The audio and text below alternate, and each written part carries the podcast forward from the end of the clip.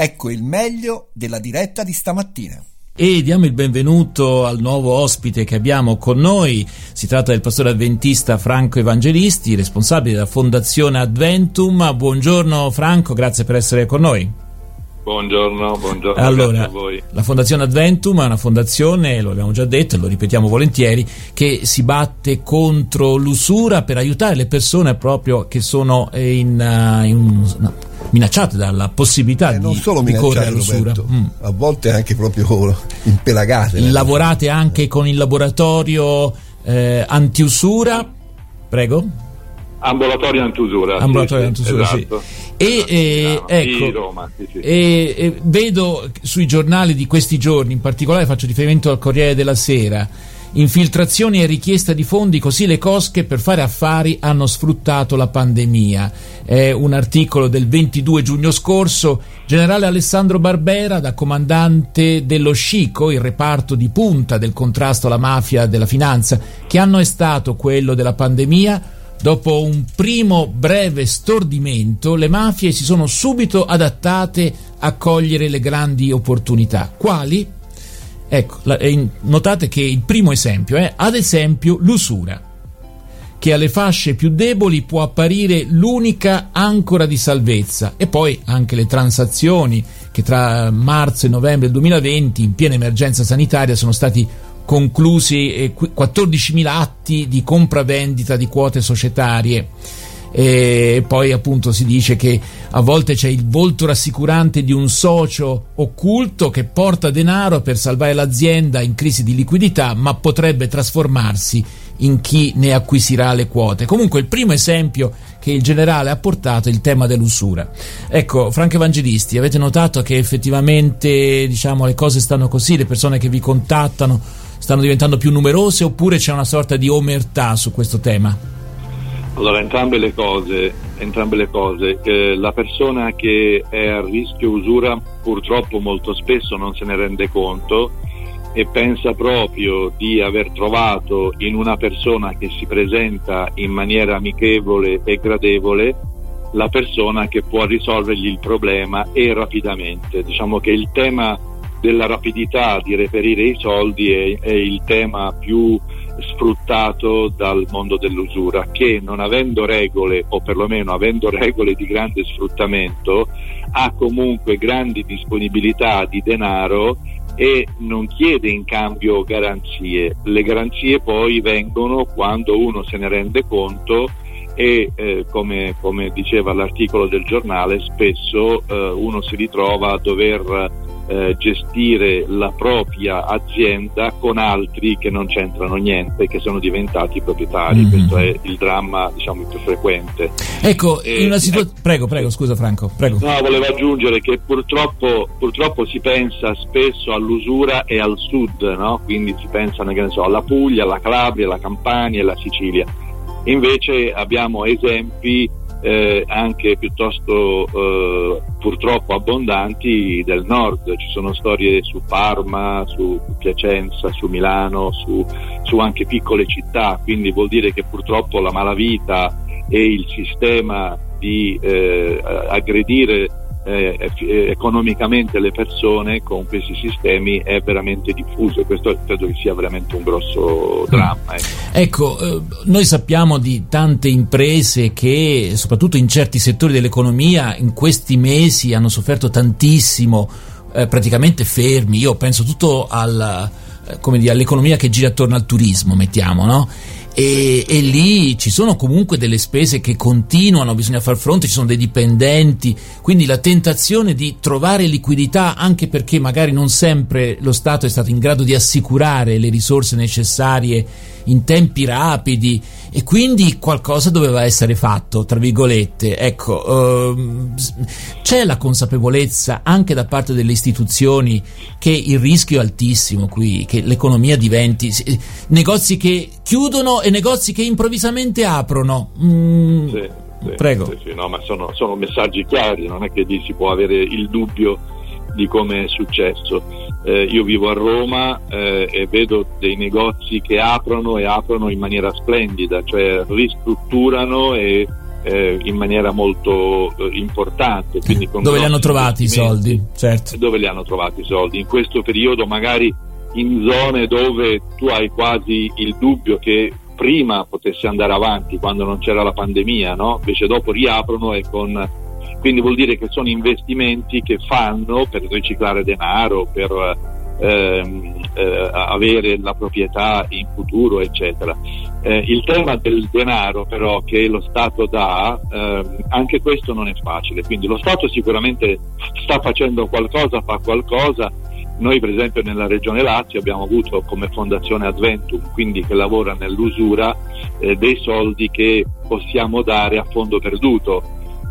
Quindi questa è già una bellissima iniziativa. Noi seguiamo particolarmente le famiglie e i singoli, non tanto le imprese, anche perché le cifre che possiamo dare sono piccole, fino al massimo di 5.000 euro, però comunque 5.000 euro per una famiglia, certo, fanno la differenza, a volte fanno la differenza, soprattutto se ti arrivano le bollette che tu non riesci a pagare, l'affitto che non riesci a pagare, per un po' di mesi tiri avanti. Quindi questo sicuramente è stato fatto, però dare il denaro è una cosa complicata, perché dall'altra parte non ci sono solo le persone che effettivamente hanno bisogno, ma ci sono anche quelli che se ne approfittano, ci sono quelli che ci vivono di questi sotterfugi. Come fate la selezione allora rispetto appunto a queste situazioni di ambiguità? Appunto.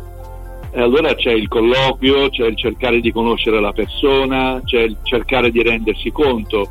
A parte il fatto che ci sono delle regole che lo Stato in generale con il MEF che mette a disposizione dei soldi per garantire alle persone che non possono andare in banca a prendere i soldi delle cifre per creare una nuova via per poter rinegoziare i debiti e ricominciare da capo, però lì ci sono delle regole, delle leggi che in parte dovrebbero essere più morbide, in parte mi rendo conto che se sono troppo morbide diventa assai complicato, perché anche da parte di chi li dà è soggettiva la questione. Quindi io mi rendo conto, secondo cosa, è molto facile dire come fanno le banche: se tu hai garanzie A, B, C e D io te li do, se no non te li do. Ma a volte queste garanzie non possono essere date. Provate a pensare ai piccoli imprenditori immigrati, per esempio, che hanno aperto una piccola attività, hanno comprato un banco al mercato, che ne so, ce ne sono di queste attività. Allora, Franco Evangelisti, ti chiederei se hai la possibilità di stare con noi ancora qualche minuto. Ascoltiamo adesso una canzone di Elisa e Ligabue, Luciano Ligabue, Gli ostacoli del cuore. Anche qui ci sono tanti ostacoli, vabbè, insomma. E poi continuiamo la conversazione con te, lo ricordo, responsabile della Fondazione Adventum, una fondazione che si batte contro l'usura. Siamo su RWS, quindi state con noi per riprendere la conversazione dopo un brano di Ligabue e Elisa. Ascoltiamolo insieme.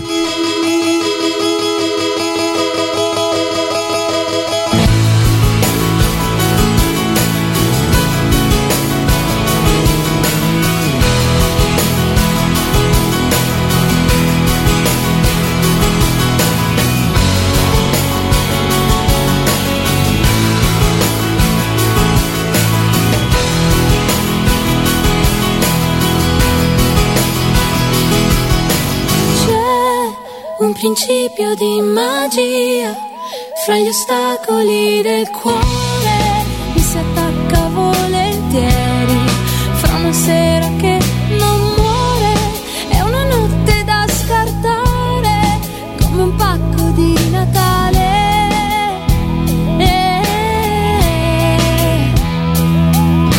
C'è un principio di ironia nel tenere coccolati i pensieri più segreti e trovarli già svegliati.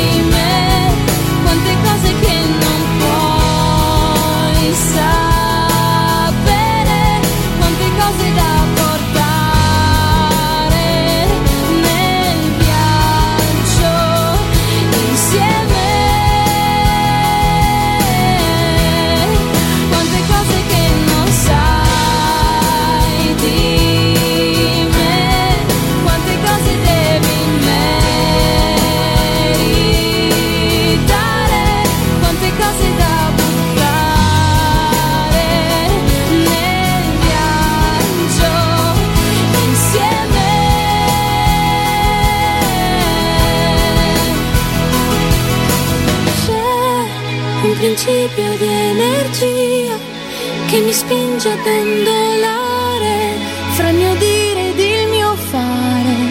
E sentire fa rumore camminare tra gli ostacoli del cuore. Quante cose che non sai dire, quante cose che non puoi sapere, quante cose da portare nel viaggio insieme. Quante cose che non sai dire, quante cose che non vuoi sapere, quante cose da buttare nel viaggio insieme.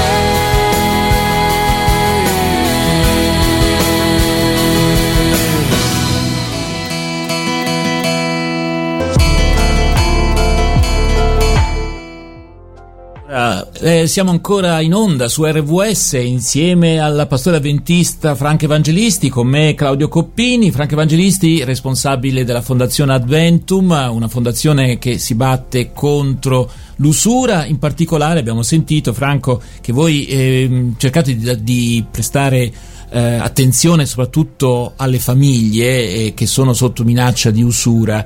Come si fa eventualmente? Prego.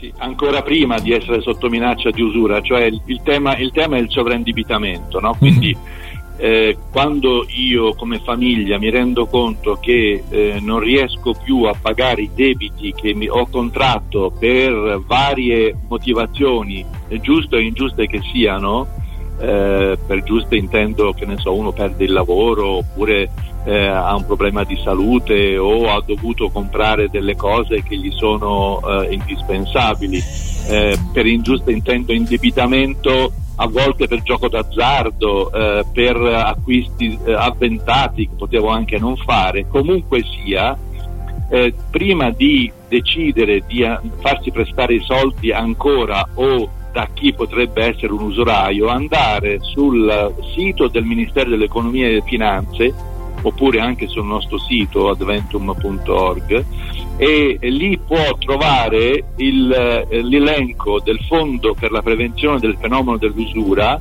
che è l'elenco delle associazioni che fanno il lavoro che facciamo noi. Quindi trovare l'associazione più vicina a casa propria, fare una telefonata e avere un incontro con queste persone che ti danno una mano e riescono spesso a risolvere il problema, prima ancora di pensare di continuare a chiedere prestiti.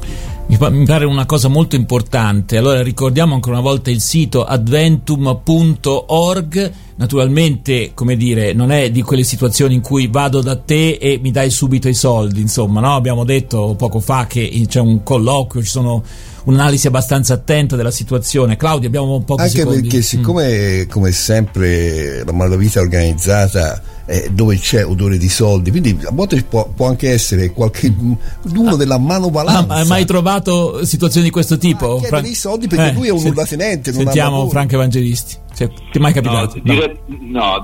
Per diciamo usurai che vengono da noi non ci è capitato. Usuraiti da persone molto vicine alle persone che sono venute, sì. Quindi parenti stretti, tipo il suocero, uno zio, ecco, questo purtroppo sì, ma le persone, gli usurai... Va bene. Franco Evangelisti, forse un'ultima battuta, un numero di telefono eventualmente per chi volesse avere subito un contatto personale telefonico, non so se questo è possibile. 06 39 725 888. Allora lo ripetiamo: 06 39 725 888. Benissimo, allora ringraziamo davvero il pastore Franco Evangelisti della Fondazione Adventum per essere stato in nostra compagnia. Grazie e a risentirci la prossima occasione.